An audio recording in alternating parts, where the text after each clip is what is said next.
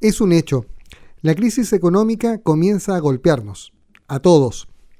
Esta semana el precio del dólar picó en los mil pesos y el promedio observado se ha acercado permanentemente a ese guarismo. Con seguridad la próxima semana lo va a superar de no mediar una mega intervención del Banco Central en la materia. Los combustibles también están en alza y eso no es noticia, ¿cierto? Hace meses que semana a semana suben los precios de las bencinas y el petróleo. Esto ya está produciendo inquietud. Los colectiveros pararon en Osorno esta semana y en varios puntos de la región y del país se produjeron manifestaciones espontáneas por parte de ciudadanos que ya están hastiados del costo actual de la vida. Es que el cóctel no es menor. Nuestra economía está fuertemente influenciada por el precio del dólar, debido a que somos un país que importa muchas cosas. Combustibles, productos manufacturados, los electrodomésticos, insumos, materias primas. Y todo eso se paga en dólares, que día a día cuestan más pesos. Y si suben los combustibles, irremediablemente todo subirá, porque suben los costos de flete o de transporte. Esos valores ya se están traspasando a los precios de los productos. ¿O acaso, señora, señor, le alcanza hoy el dinero para comprar las mismas cosas que compraba hace un mes en el supermercado? ¿Y hace un año? Otro ejemplo, la mayor cantidad del trigo que se convierte en harina es importado. Por lo tanto, el alza en el costo del producto importado ya está siendo traspasado al precio del kilo de pan. O sea, sube el precio del transporte y el precio de los alimentos. ¿Quién puede estar tranquilo así? ¿Y el gobierno? Bien, gracias. El ministro de Economía le baja el perfil a los problemas que enfrentan los chilenos, porque según él no compramos en dólares, sino que en pesos.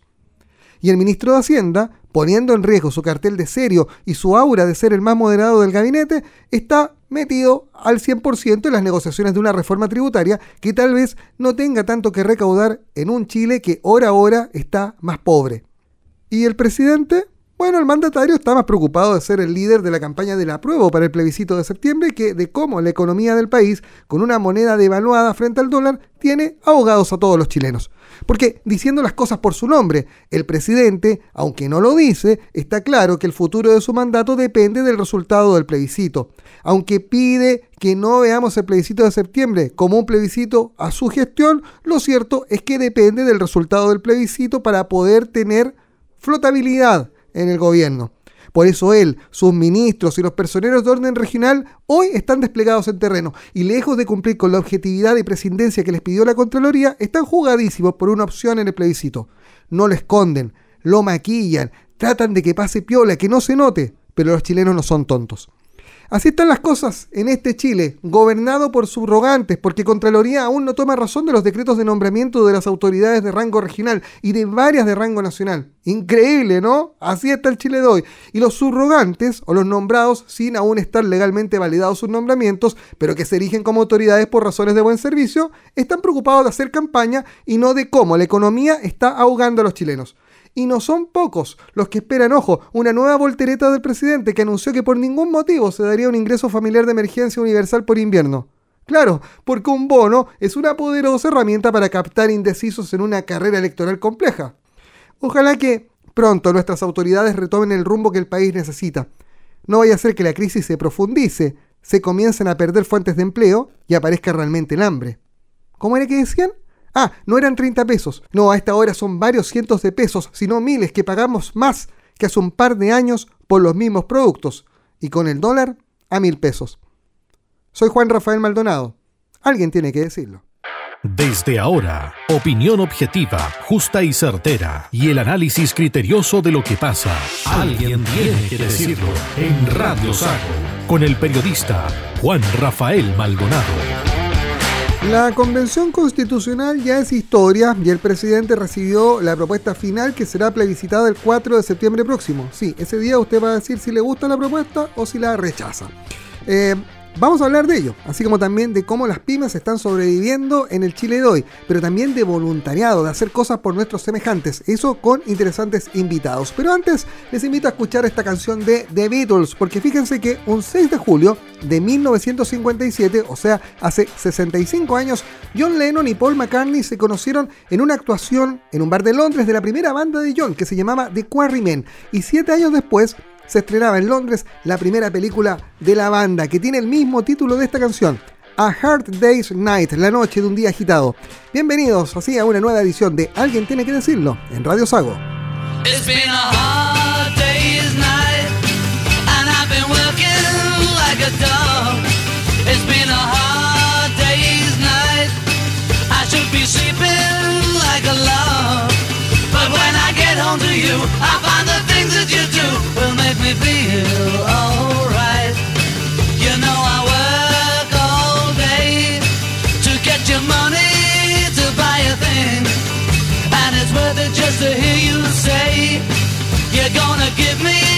everything. So I unnatured I'm on, cause when I get you alone, you know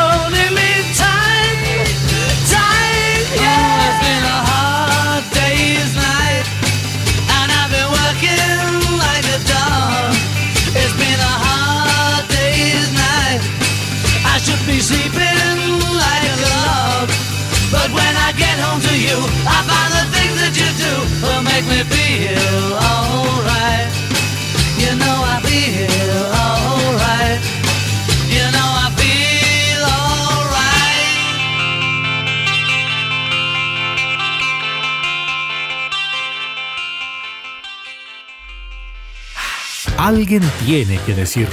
En Radio Sago. Estamos junto a Constanza Juve, abogada, política y ex integrante de la Convención Constitucional, militante de la UDI, eh, quien eh, precisamente nos va a contar respecto de lo que ha ocurrido, ¿no? Terminó el funcionamiento de la convención. Debo decirle, ex convencional Constanza, gracias por estos minutos con Radio Sago. No, muchas gracias a ti por la invitación y también un, cariñoso saludo a todos quienes nos están escuchando hasta ahora por Radio Sago. Claro, le, escuchan en todo el sur de Chile, Constanza, en una semana que ha sido claramente marcada por el fin del trabajo de la convención. Eh, hubo mucha esperanza de los chilenos respecto de, lo que pudiera salir del trabajo de la convención. Eh, ¿Qué pasó que, llegamos a un texto que más que unir divide a los chilenos?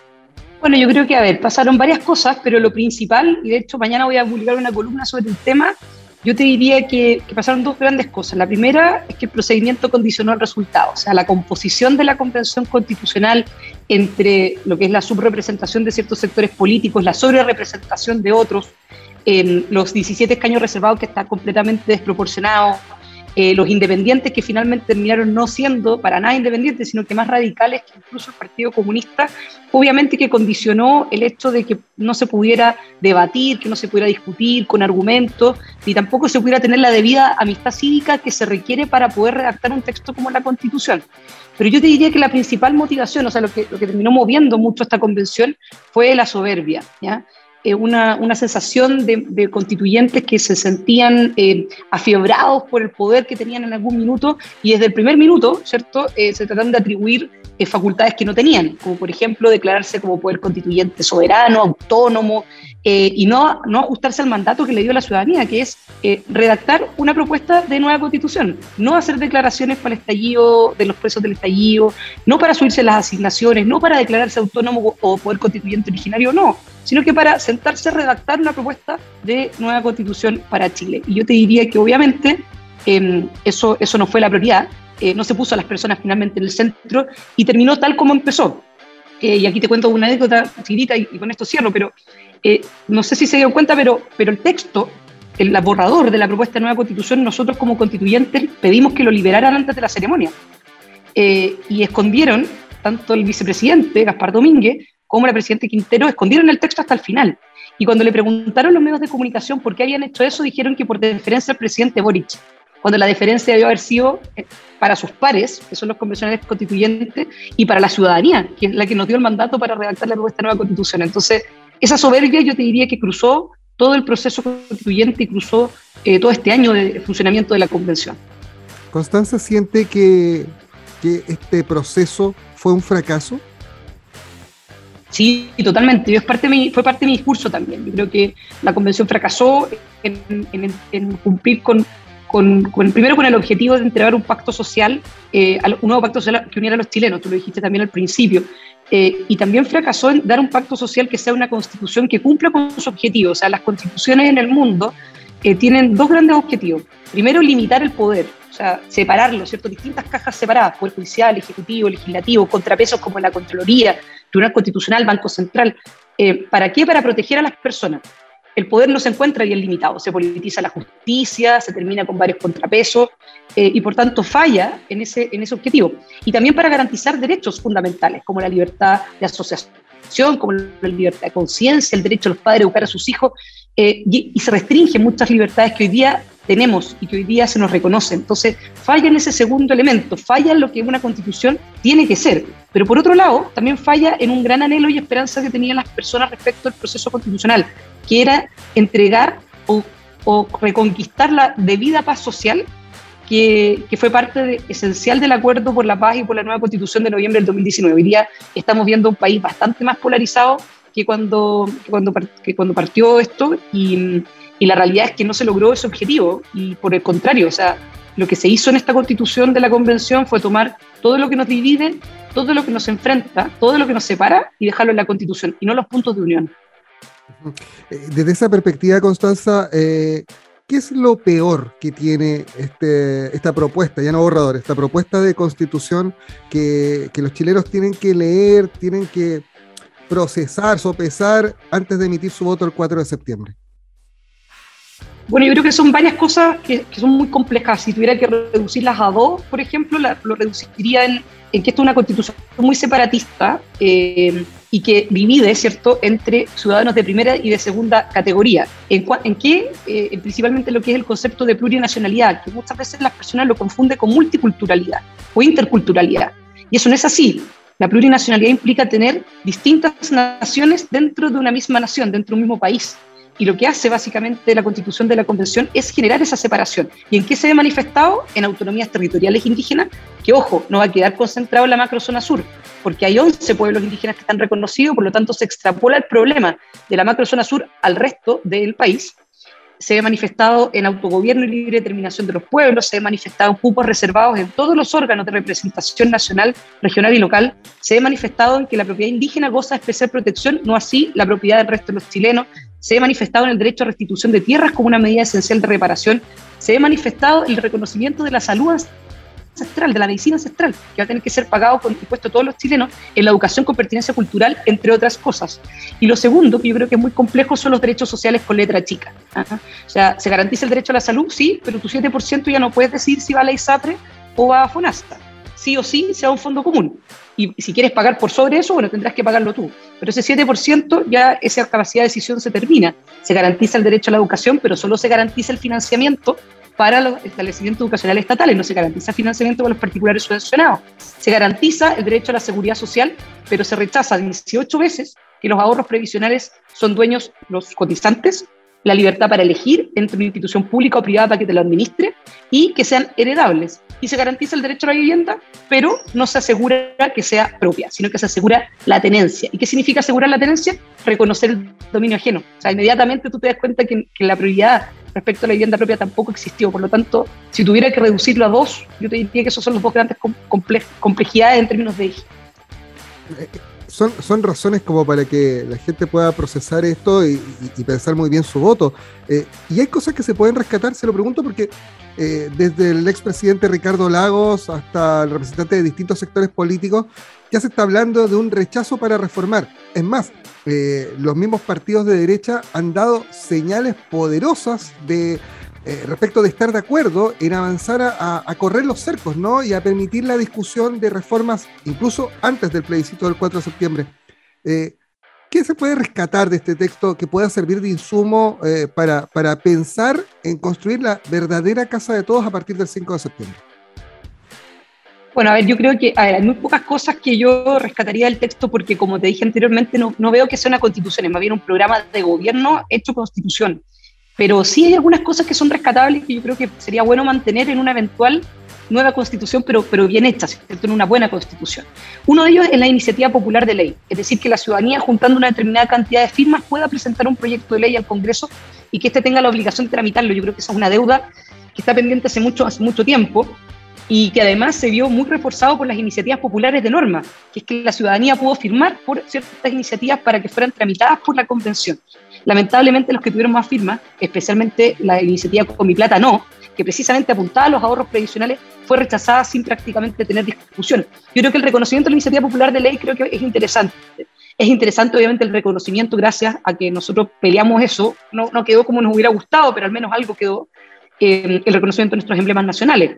Además, se reconocen los emblemas y símbolos indígenas, que esa, esa, parte se omite, pero, pero por lo menos que nuestros emblemas nacionales estén, estén ahí. Yo te diría que eso es rescatable. Ahora, en relación con el rechazo y en general que hayan salido hoy día prisioneros de centro izquierda, por ejemplo, a, decidir, a decidir por la, opción rechazo, yo creo que tiene que ver con el hecho de que hace rato que este eje ya no es de izquierdas y de derechas, hace mucho rato. Yo creo que este eje tiene que ver con democracia versus no democracia. Y ahí todos los partidos políticos y también los distintos sectores políticos y la sociedad civil tienen que estar abierta a hacer cambios, a hacer cambios en serio, que esto no quede solamente en palabras bonitas, eh, pero, que, pero existe esa voluntad para que efectivamente tengamos una buena constitución.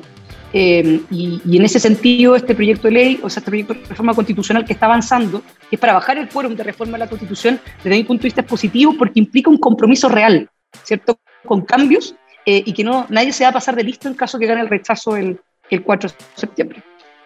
Hay, frustración un poco en, los eh, convencionales de derecha y, en general en el, en el mundo de los, de partidos de Vamos por Chile eh, respecto de, cómo se dio este proceso? Se lo pregunto porque eh, después del plebiscito que, da lugar a la convención y, después de la, elección de los convencionales, muchas veces tenían una función más bien decorativa, ¿no? ¿no? No los tomaban en cuenta, no los escuchaban, presentaban propuestas y solo por provenir de convencionales de derecha eran votadas o eran rechazadas en, en, su totalidad.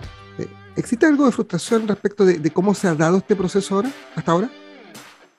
Sí, sin duda. O sea, e, evidentemente que sí. Yo, yo en realidad, cuando uno ya entra al proceso y se, se presenta como candidata para la Convención Constitucional, uno asume de que, de que tiene que hacer todo lo posible para tratar de aportar. Nosotros, desde el primer momento, y por eso a mí me da, me da casi risa, eh, ya, ya, no me da ni frustración, me da risa cuando dicen la derecha obstruccionista. Oye, yo, yo personalmente, en representación de Vamos por Chile, el día que se, que se instaló la convención, ese fatídico día donde pifiaron nuestro himno nacional, donde los niños de la Fundación de Orquesta Juvenil terminaron llorando, entregué al vicepresidente Baza una hoja de ruta que buscaba tener un reglamento, que son las reglas que nos, que nos regían a nosotros los constituyentes, en el fondo, en 30 días. ¿Para qué? Para poder tener 11 meses de deliberación de los temas de fondo. Nunca nos contestaron. Y en vez de eso, tuvimos tres o cuatro meses discutiendo de reglamentos de ética, que finalmente solo sirvieron para cancelar la opinión de algunos convencionales, un reglamento de participación y consulta indígena, que fue un completo fracaso porque participó menos del 1% del padrón indígena y se gastaron una cantidad de plata impresionante por algo que no sirvió, un reglamento de participación popular que fue algo, algo rescatable por las iniciativas populares de norma, pero tampoco se tomaron en cuenta, y el reglamento general. Entonces, un tercio finalmente de la convención estuvo dedicada a discutir procedimiento, cuando podríamos haber discutido temas de fondo. Nunca nos contestaron eso.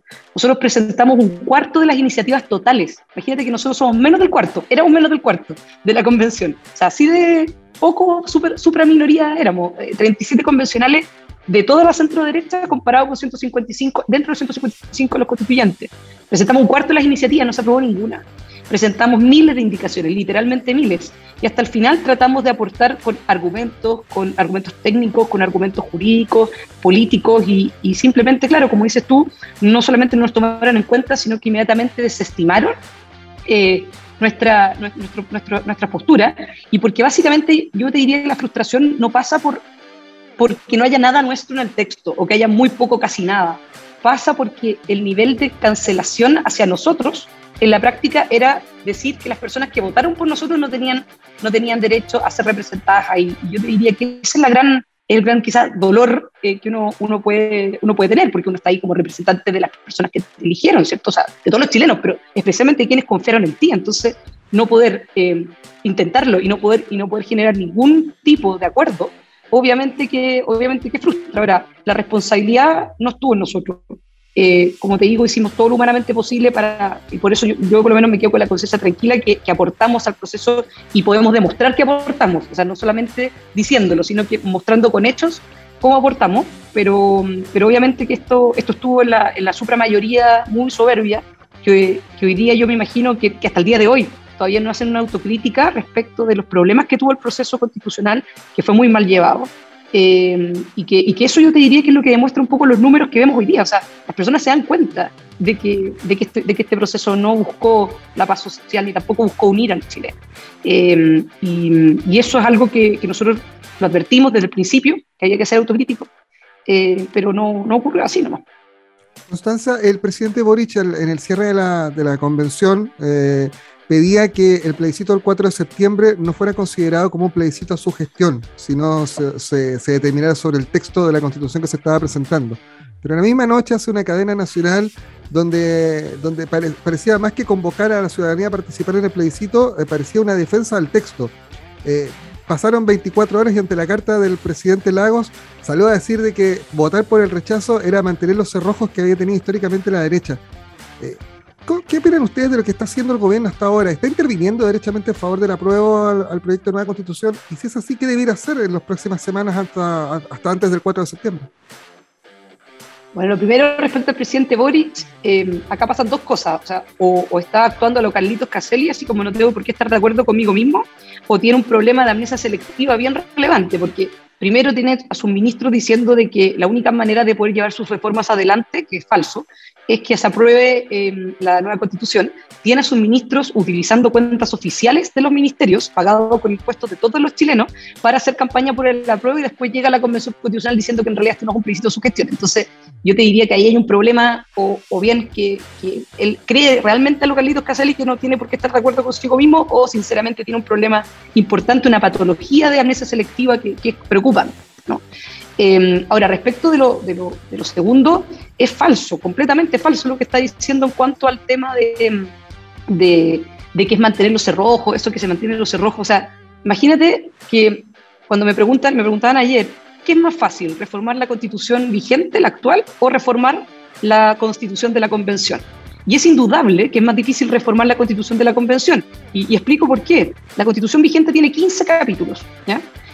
Para reformar la constitución vigente, si es que no, mientras no se apruebe el tema de los cuatro séptimos, que si se aprueba va a ser menos, de los, de los 15 capítulos, 9, 9 capítulos se puede reformar por tres quintos de los senadores y diputados en ejercicio, y 6 por dos tercios. ¿ya?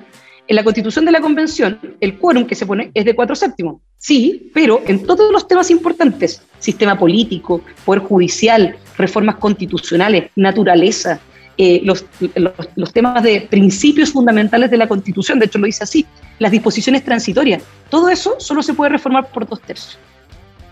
Entonces, el mismo quórum que la izquierda criticó durante tanto tiempo lo ponen en los temas relevantes para que el Congreso pueda hacer reforma. Y además se suma un segundo candado, que es el consentimiento indígena. ¿En qué consiste el consentimiento indígena? Que toda medida que pueda afectar a los pueblos indígenas, que como ya, como ya comenté antes, es todo, la parte de medicina ancestral, lo de educación, lo de la autonomía territorial indígena, el autogobierno, sistemas de justicia distintos, eh, cupos reservados, entre otras cosas, se requiere el acuerdo de los 11 pueblos indígenas. Entonces, para poder hacer una reforma a la constitución de la convención vas a requerir esas dos cosas. Para los temas importantes vas a requerir dos tercios y además vas a requerir el consentimiento. Entonces, yo creo que francamente ahí es simplemente una noticia falsa decir de que, de que es perpetuar los cerrojos pero y además que, hay que ser muy cara dura. Esa es la verdad, hay que ser muy cara dura para decir de que se mantienen los cerrojos y se pone un quórum que es el más alto de la constitución vigente para poder reformar los aspectos relevantes de la, de la constitución, de la convención. ¿El gobierno de Boric depende del resultado del 4 de septiembre, juicio de ustedes? Jurídicamente no, pero políticamente eh, él mismo fue el que trató de unir las dos cosas. O sea, fue el presidente Boric el que finalmente eh, se puso la 10, a mí me gustan los ejemplos futbolísticos, como te pudiste dar cuenta, se puso la 10 y dijo ya, no, el gobierno se la juega por el apruebo. Eh, de hecho lo dijo en algún minuto, y después dijo, bueno, las dos opciones son válidas. Mm, no, o sea, y yo no, ojo, yo no tengo ningún problema con que el gobierno adopte una postura, ya la adoptó. Lo que sí me parece reprochable es de que se utilicen recursos públicos y cuentas oficiales de redes sociales o que se utilicen en el fondo tiempo de los funcionarios para hacer campaña por una opción. Eso creo que es intervencionismo electoral y merece ser sancionado por la Contraloría. Constanza Juve, ex convencional constituyente, abogada y hoy día me imagino volcada ya en la campaña del rechazo, ¿no? No, o sea, a ver, más que volcar la campaña, hoy día es el momento de la sociedad civil, no es el momento de los políticos. Yo creo que ninguno de nosotros tiene que ser rostro de nada, de franjas, ni ni de ninguna campaña, porque este plebiscito es un plebiscito ciudadano, es la ciudadanía la que se tiene que, la que se está movilizando para decirle no a una constitución de la soberbia, como te señalaba antes, pero por supuesto que nosotros estamos cumpliendo con nuestra responsabilidad de informar, de solucionar dudas, preguntas, como por ejemplo esta conversación que estamos teniendo ahora, eh, que me ha permitido explicar algunos de los aspectos más importantes de este texto. Gracias por estos minutos con Radio Sábado Constanza. Y bueno, que se repita. Así es. Muchas gracias. Que esté muy bien. Opinión objetiva para que sepas lo que está pasando. Alguien tiene que decirlo en Radio Sago. Y estamos con Carlos Estangue Bravo. Eh, para la gente de Puerto Montt no es un personaje desconocido, pero a nivel regional probablemente eh, no lo conozcan tanto. Eh, Carlos Estangue por años ha sido dirigente gremial, gremio del comercio, uno de los más antiguos e importantes del país, y hoy día es, de hecho, director de la Cámara de Comercio de Puerto Montt, director zonal sur de la Cámara Nacional de Comercio, pero además es un tipo que está identificado con el voluntariado, con el buscar eh, el bien común, y por eso es gobernador del Club de Leones Distrito T4 de una zona inmensa que incluye las regiones de la Araucanía, los ríos, los lagos, Aysén y Magallanes. Carlos, gracias por regalarnos unos minutos acá con la gente que te escucha en Radio Sago. ¿Cómo estás? Bien, Juan Rafael, mi agradecimiento a ti poder estar con, tu público, con, la gente que te sigue. Y un saludo para todos los que en este momento nos estén escuchando, fraternal, y poder conversar unos minutos gratamente contigo. Carlos, eh, partamos por, esta experiencia en el, Club de Leones eh, y, debo ser franco, eh, sabemos poco del Club de Leones, siento que es una de las instituciones de voluntariado más antiguas probablemente que existe en el país funcionando. Cuéntanos un poco, ¿qué es el Club de Leones y a qué dedica su esfuerzo? Bueno, mira, el Club de Leones es la ONG más grande del mundo en temas solidarios. Estamos en en más de 200 países, o sea, estamos en más lugares que en la ONU, y además eh, 1.400.000 socios a nivel eh, mundial.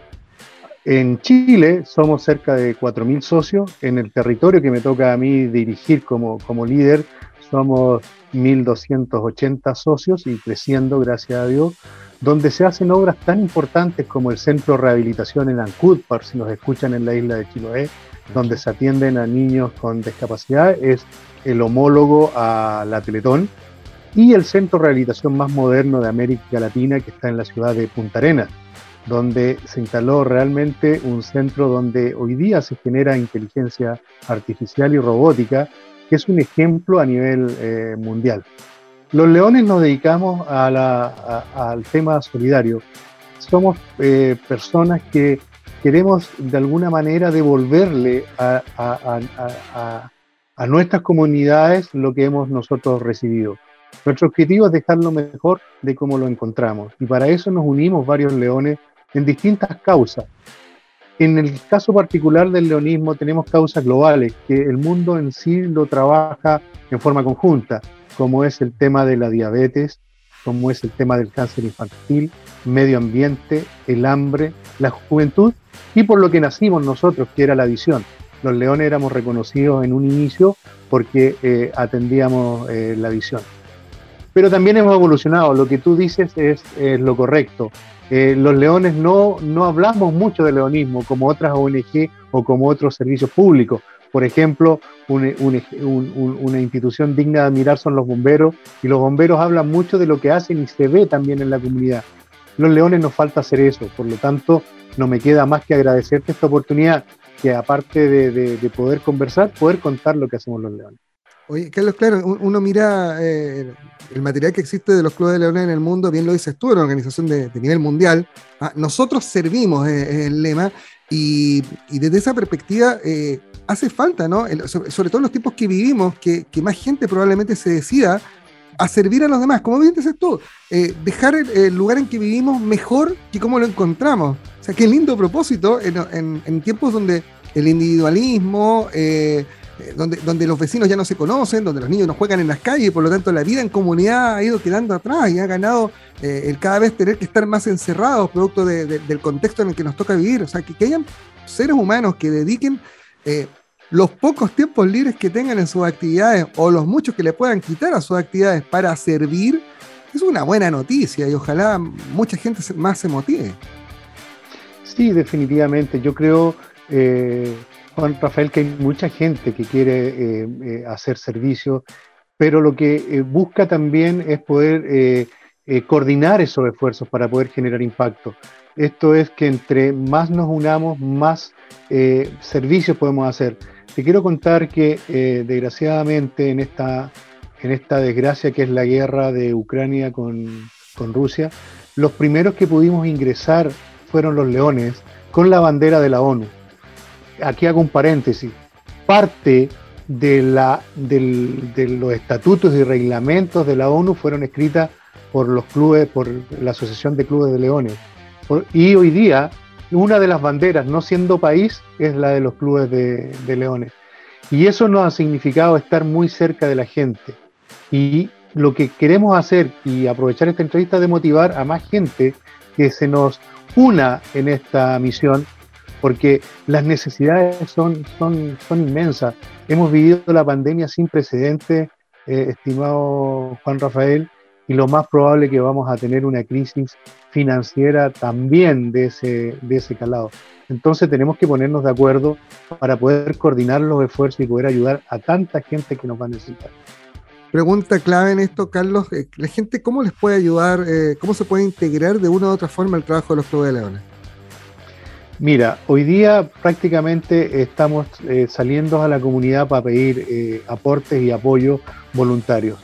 Nosotros, nuestra ONG es la única que no se financia por los aportes de la gente, sino que los canalizamos. Nosotros los leones nos dedicamos a pagar para servir, para poder mantener nuestra fundación. Pero todos los recursos que llegan son eh, íntegramente entregados a la comunidad. Por lo que tienen que estar atentos. Existen eh, casi 60 clubes de leones en nuestra zona y salen a pedir ayuda a la comunidad, ya sea por eventos de recaudación de fondos, las mismas actividades de, las jornadas de, los centros de rehabilitación, donde hoy día se requieren muchos recursos para poder atender a los niños. Aquí en, la ciudad de Puerto Montt, eh, los clubes de leones están haciéndose cargo de eh, niños con síndrome de Down y estamos generando con instalaciones y con apoyo permanente de no solamente ayudar al niño, sino también su inserción. Hay que eh, integrarlos a la, comunidad. Y además tenemos un, un centro de rehabilitación de drogodependientes que estamos ayudando a jóvenes que tienen problemas de drogadicción. ¿Cómo quiero decir eh, que pues, nos pueden ayudar?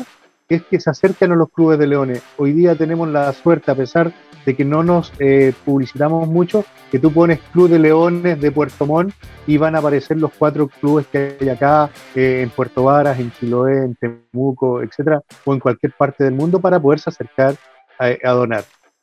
en la última experiencia que tuvimos de mucha ayuda de la comunidad, estimado Juan Rafael, fue la desgracia del accidente del incendio en, Castro, donde recibimos ayuda de todo el país para poder eh, canalizar esa ayuda en tiempo y plazo a, los afectados. Entonces, confíen en los leones, nosotros somos eh, auditados, tenemos eh, transparencia de los valores que recibimos y además se le informa de lo que estamos haciendo. Muchas veces hacemos el tema de logística y de coordinación y otras veces, bueno, tenemos que hacer también eh, con nuestros propios recursos poder ayudar a la comunidad.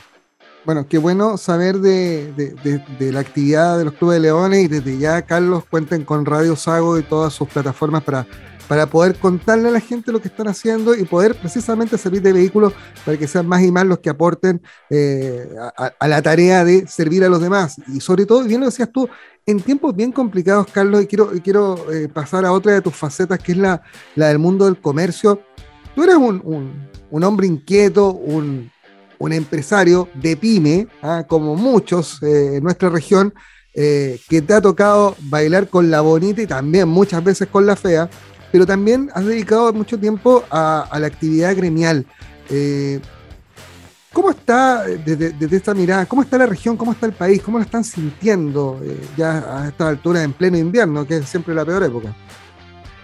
Sí, bueno, son épocas difíciles. Eh, la pandemia nos pilló al comercio completamente eh, en forma imprevista. Nos estábamos preparando para tener una evolución, Juan Rafael, de hasta ocho años para implementar el comercio electrónico, que los que los consumidores se adaptaran y confiaran en el sistema. Bueno, la pandemia de ocho años lo llevó a un par de meses. Hoy día los consumidores eh, requieren otro tipo de, servicio, están dispuestos a esperar eh, un tiempo aceptable por la llegada de sus productos.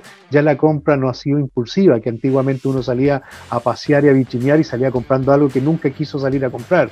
Hoy día el, usuario está en su casa, tiene el tiempo para vitrinear, tiene el tiempo para comparar y puede comprar en cualquier vitrina, no solamente en la localidad donde está, sino que puede traer, ya, lo sabe, y bien todos lo, conocen desde China o desde cualquier parte. Y, está siendo aceptado. Eso significó que el comercio eh, resintiera este cambio, o sea, la pandemia la, la sufrimos, eh, los que no pudimos evolucionar rápidamente, la sufrimos bastante, bastante fuerte. Pero se ha ido hoy día adaptando. Los ayudas que hubieron eh, de, generación de, flujos de dinero ayudaron en, parte al crecimiento del país ya a mediados de la pandemia porque la gente tuvo mucho, mucho recurso, mucho, mucho dinero que salió indudablemente a, abastecerse. Pero eso ya se terminó y ahora se notó fuertemente la caída en, las ventas a nivel, a nivel nacional. Y sobre todo con todas estas eh, leyes que se van generando que de repente tienen intención pero te generan ruido y que beneficia al final a las grandes empresas que hoy día tienen el comercio electrónico, que las vitrinas están 7 por 24 y resulta que el comercio local eh, se ve por, por la misma delincuencia muy, muy mermado. Nuestras vitrinas hoy día no son atractivas para generar ventas porque indudablemente tienen que estar enrejadas y cerradas. La mayor preocupación, aparte de, de esta crisis económica, es el aumento considerable en la delincuencia, Juan Rafael, que al comercio le pega demasiado fuerte. Quiero llevarte a, Puerto Montt. Eh, y bien lo decías tú, las vitrinas tienen que estar tapadas, pero además hay un problema con el que han tenido que convivir, no ahora, hace muchos años y que parece ser que nadie le pone el cascabel al gato. Eh, ¿Qué se hace cuando tienes el centro comercial de una ciudad convertido en una feria permanente? O la mitad del centro convertido en feria y la otra mitad destruido por una obra que se supone va a traer mucho avance, pero que es muy lento en su avance, como son los trabajos de la calle Varas. Sí, se generan, como tú dices, las tormentas perfectas. Eh, hay que recordar que gran parte de los recursos sociales vienen de lo que puede vender el comercio establecido. Las patentes, el IVA y las contribuciones, etcétera, que eso genera eh, eh, recursos tanto para el Estado como para el municipio local. Por eso es prácticamente frustrante o impensable que el gran socio que es el Estado y que debería ser el municipio, que solamente está contigo en las ganadas porque tienes que pagarle parte de lo que tú vendes, no están contigo en las pérdidas, no, no, no sientas más apoyo. Y en este sentido Puerto Montt ha sido eh, muy, muy golpeado por, por una, un desorden, sobre todo, eh, tú bien lo dices, en el comercio ambulante. Sea, prácticamente se ha trasladado desde distintos lugares hacia la ciudad de, Puerto Montt y nadie pone, pone atajo. Pero el tema ya eh, ha trascendido al comercio. Nosotros somos los afectados en directo, pero hoy día ya le molesta a la gente el, aumento de la delincuencia. El que no lo quiera ver es porque simplemente quiere taparse los ojos. Pero, eh, Puerto Montt hoy día se ha puesto en una, ciudad insegura, peleas en la calle, eh, nos asombramos por lo que está por lo que ocurrió no cierto en Estación Central en, el barrio May pero eso se está viendo aquí en Puerto Montt y nadie lo ve, no, eh, nadie se preocupa o nadie le llama la atención que se estén rayando las calles, que se estén eh, dividiendo las calles que son espacios públicos para que exista comercio. Juan Rafael, ¿qué más quisiera yo poder tener mi negocio en el centro de Puerto Montt? Y no tengo ninguna posibilidad. ¿Ah? Tengo que pagar patentes, retiro de basura, etcétera, que estamos dispuestos a hacerlo por un bien superior pero por favor equilibremos la cancha. O sea, ya hoy día nos están pegando tanto que lo que vamos a ver, que ya estamos viendo además, son cortinas que se han bajado y que no se van a volver a levantar. Y eso significa menos empleo, menos recursos para el municipio y, estamos hipotecando el futuro. Nos estamos yendo a una economía eh, eh, informal que genera recursos informales para inescrupulosos empresarios de los cuales traen productos de dudosa procedencia que se venden en las calles, donde se estafa a la gente, donde de repente corren riesgos y se está dañando la economía eh, nacional. Además, Carlos, eh, las personas que están en las calles vendiendo con un pañito, con una mesita, son el último eslabón de, una cadena. Eh, hay inescrupulosos hacia arriba y, ha sido una lucha permanente del comercio establecido, es que las distintas autoridades también empiecen a mirar cómo, cómo, cómo ven desde la perspectiva tributaria, desde la perspectiva de, perseguir delitos eh, a estas personas. Eh, o sea, a ver, digamos las cosas como son. La gente que vende fruta en las calles no es que venga desde los mercados mayoristas con la fruta en su carrito, a ellos se las van a dejar. Y esas frutas, esos productos llegan en camionetas último modelo, en vehículos de, que valen muchos millones de pesos y a los que estas mismas personas no tienen acceso. Las personas que venden en las calles, y acá en nuestro sur, están expuestas a la lluvia, al frío, a la intemperie, eh, no tienen ningún tipo de protección social, no tienen ningún, ningún tipo de protección física, el, albergue físico que otorga un local comercial, pero tampoco no tienen derecho a previsión, a salud, eh, a seguridad. Eh, acá hay, varias situaciones sociales, pero también, digamos, las cosas como son, de delitos económicos cruzados, que nadie le ha puesto, digamos, eh, orden durante muchos años. Absolutamente, tú lo describes a la perfección. Y, Jesse, y yo te diría que incluso una actitud inmoral, eh, ya que me llevaste al tema social y quiero hacer link con eso, que veamos que esa gente esté en esas condiciones y el Estado se sienta que soluciona el problema o soluciona su conciencia dejando lo que están en la calle porque reciben recursos. Creo que tenemos que hacernos cargo de eso, todos, ¿ah? públicos y privados, para generar las condiciones para que esa gente trabaje eh, eh, en forma digna porque yo creo que ellos no están contentos de estar eh, sufriendo el frío, la lluvia, a veces incluso hasta la misma, la misma eh, presión eh, policial. Pero tenemos que hacernos cargo, tenemos que generar las condiciones. Puerto Montt podría tener, ya que estamos hablando de Puerto Montt, distintos mercados, generar más mercados, generar ferias, generar ferias itinerantes que, que prestan un beneficio a ciertos barrios para poder acercar el comercio a esos barrios pero hay que tener la voluntad de poderlo solucionar y también enseñar y capacitar a la gente que vamos a convertir de la informalidad a la formalidad. Existe todo un, trabajo que tenemos que hacer, pero, pero eh, mirar eh, dar vuelta la cara y hacer como que no existe y que esa gente se la arregle como pueda, que son eh, ciudadanos que tienen los mismos derechos que cualquiera de nosotros, creo que eso es, perdona que te lo diga, inmoral y tenemos que hacernos cargo. Además, cuando uno le compra un comerciante ambulante, no es que esté haciendo un beneficio social. Eh, hay que entender que, insisto, hay inescrupulosos que aguas más arriba se están beneficiando y están aprovechándose del trabajo de esas personas. Enormes mafias, Juan Rafael, si son mafias, mafias armadas, mafia de delincuencia, la cantidad de robos que están produciéndose en los, en los puertos, y eso eh, eh, no, podemos taparnos el sol con, con un dedo. Eh, esos productos terminan en la calle, muchos de aquellos terminan en la calle. No, incluso te diría que el, que está como, como el último león, el de la cadena ni siquiera tiene idea. Pero eh, nosotros hemos sabido de repente vendedores ambulantes que, le han requisado su, su, mercadería y han terminado endeudados con el que los abastecía, prácticamente teniendo eh, cautiva a su familia de alguna manera eh, para poder recuperar esos, esos dineros perdidos por esta, por esta gente. Entonces, eh, eh, es un tema complicado.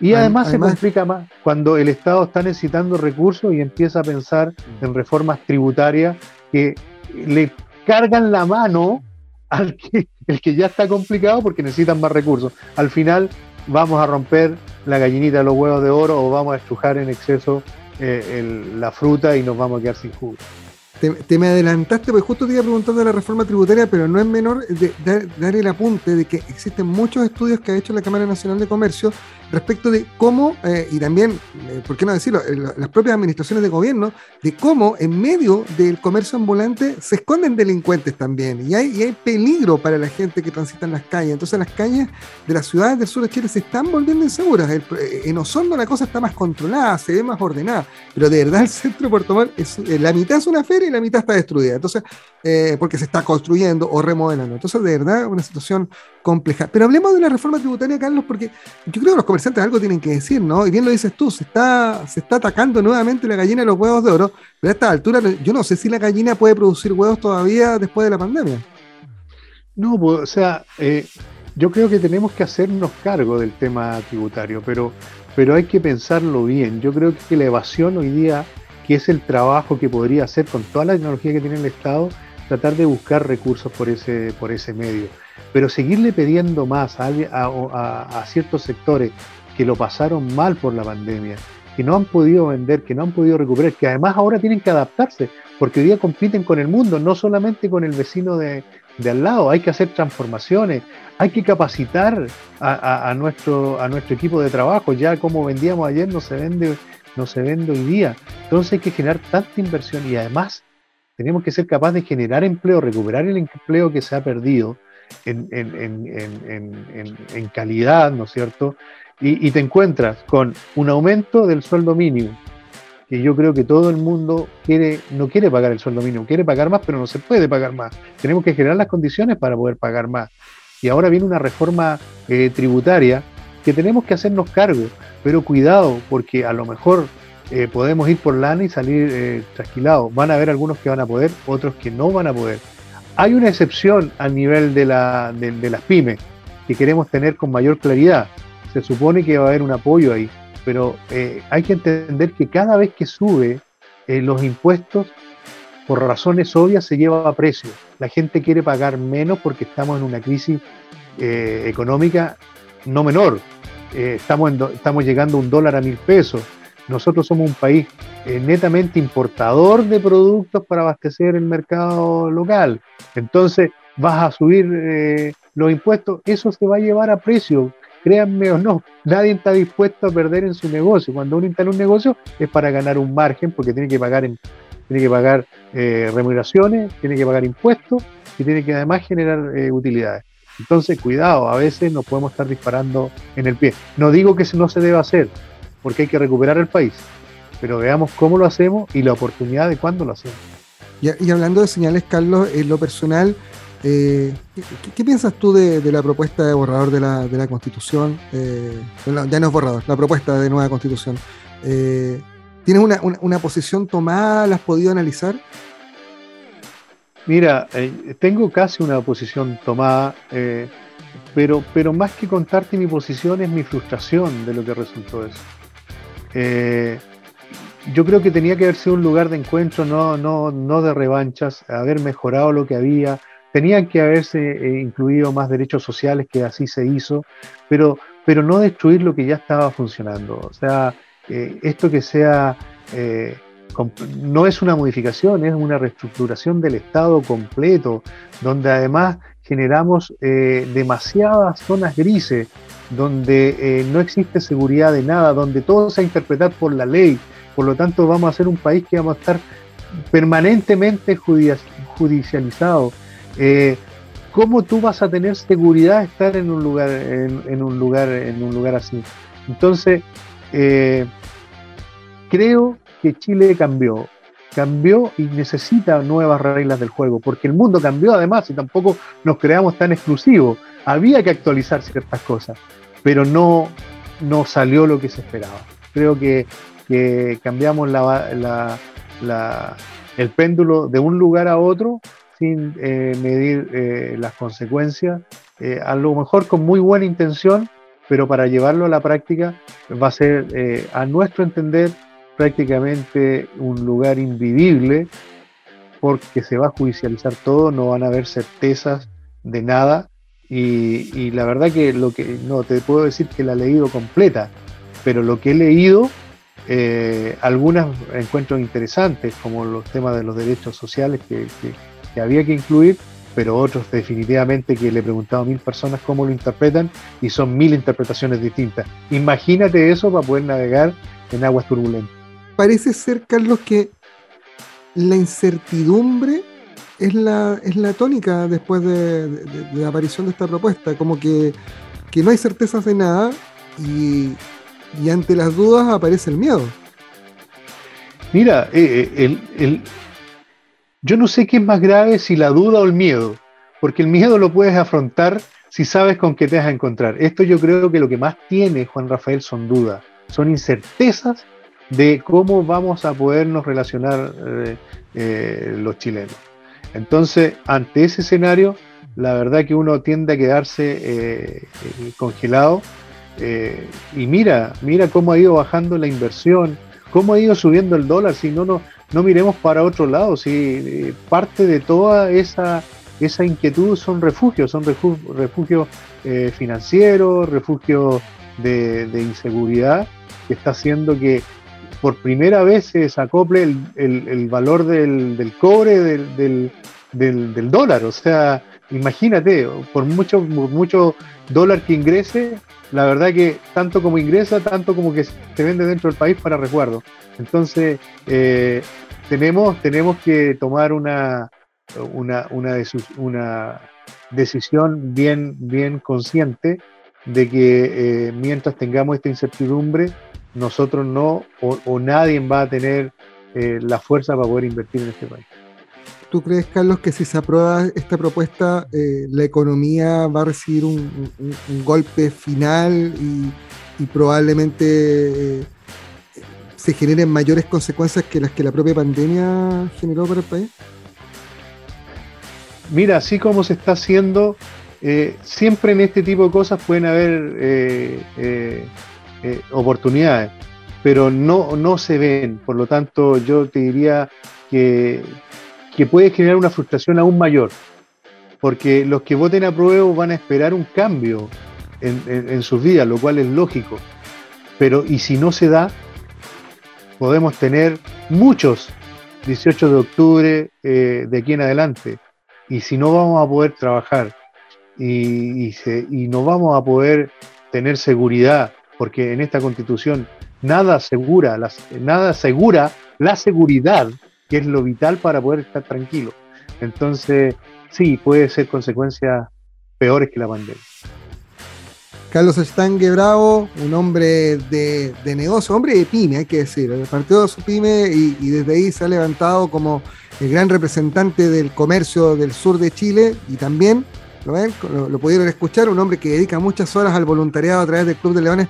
Gracias por estos minutos con la auditoría de Radio Sago, Carlos, y, sobre todas las cosas, bueno, eh, tratar de mantener la esperanza viva, ¿no? Eh, acá siempre que llovió paró, en algún momento se tiene que, detener el temporal, ¿no? Y esperar que, todo, que todo vuelva a funcionar como era antes o lo más cercano posible. Eh, y haciendo las reformas, las modificaciones que haya que hacer, ¿ah? porque parece ser, todas las encuestas lo dicen, pero acá, como, como dice un viejo político, no hay carrera corrida, hay que, hay que ver qué es lo que va a ocurrir el 4 de septiembre. Sí, eh, Juan Rafael, ese es el mensaje. Eh, yo creo que, que, los que somos empresarios sabemos que estamos siempre contra, contra el viento en contra y la lluvia cayendo en los ojos y saliendo adelante nos vamos a tener que, reinventar, tener claramente las reglas del juego, que es lo, principal, pero nos vamos a, levantar. Y para eso tiene que haber optimismo, tiene que haber mucha, mucho diálogo y mucha unión también a nivel gremial para poder hacer escuchar las voces de todos los eh, socios que uno representa, tanto en el comercio, tanto en, la agricultura, en la construcción, en la industria, eh, pero entender también que nuestro rol social empresarial hoy día se requiere más que nunca. Todo lo que pasó, Juan Rafael, va a ser inútil si no sacamos un aprendizaje de aquello. Y tenemos que aprender de lo que pasó en nuestro país. Hay grandes empresarios que se tienen que dar cuenta de lo que ocurrió en nuestro país. Que no todo estaba bien, que había que haber hecho las cosas mucho más rápidas y hoy día tenemos que estar muy atentos de lo que va haciendo y preocuparnos más allá en nuestro plan de negocio, también tiene que estar nuestro plan de eh, responsabilidad social empresarial. Hay que preocuparnos del territorio, tenemos que preocuparnos del equipo con que trabajamos, porque todo eso, funcionando bien, genera el círculo virtuoso. Espero que hayamos aprendido la lección y que salgamos todos adelante con lo que nos tocó vivir. A lo mejor esto es una gran experiencia para que se construya un país nuevo. Gracias, Carlos. Gracias a ti, y hasta aquí llegamos, no hay tiempo para más. Nos reencontramos la próxima semana, siempre en Radio Sago de Osorno y Puerto Montt. Has escuchado opinión objetiva, justa y certera y el análisis criterioso de lo que pasa. Alguien tiene que decirlo en Radio Sago. Las opiniones vertidas en el programa que acaban de escuchar son de exclusiva responsabilidad de sus emisores y no representan necesariamente el pensamiento de Radio Sago o de la Sociedad Agrícola y Ganadera de Osorno AG.